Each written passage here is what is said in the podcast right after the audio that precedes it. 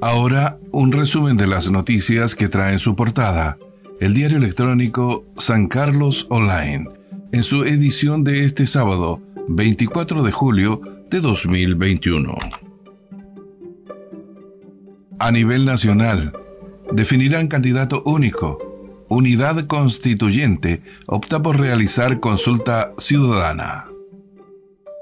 El presidente de PPD, Heraldo Muñoz, señaló que en las próximas horas se informará si la modalidad será presencial o digital.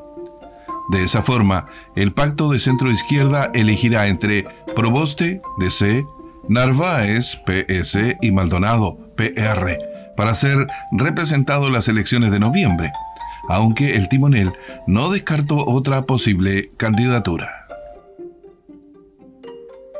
Vamos ahora al plano local. Consejo acuerda destinar 28 millones de pesos para desahucios e indemnizaciones.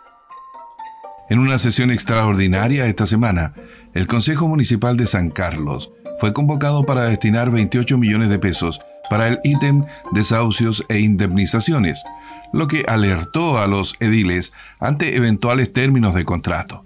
Sin embargo, la votación permitió que esos fondos se cautelaran con ese fin y no fueran destinados a otras obras. Detalles de esta información en www.sancarlosonline.cl.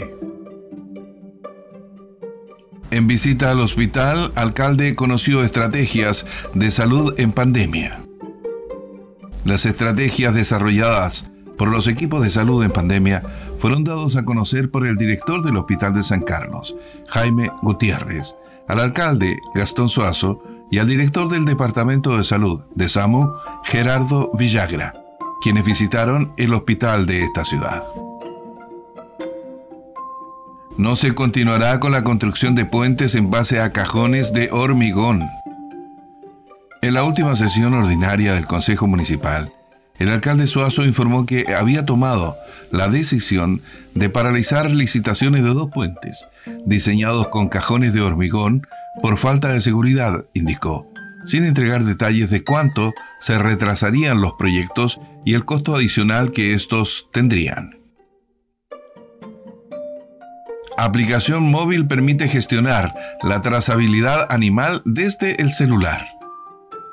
El Servicio Agrícola y Ganadero, SAG, presentó la aplicación CPEC móvil en la región de Ñoble, con la cual productores y ganaderos podrán interactuar con el programa de trazabilidad animal SAG a través de su dispositivo móvil.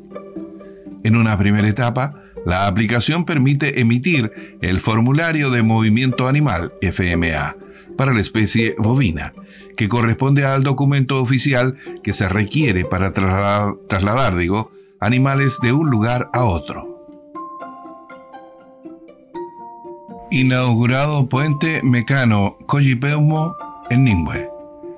Fue inaugurado en la comuna de Ningüe el puente Coyipeumo, una esperada obra de conectividad comprometida en el año 2016 a raíz de la desmantelación del puente mecano del viaducto del río Biobío. Infraestructura que ha servido para habilitar al menos cuatro puentes en la región de Ño.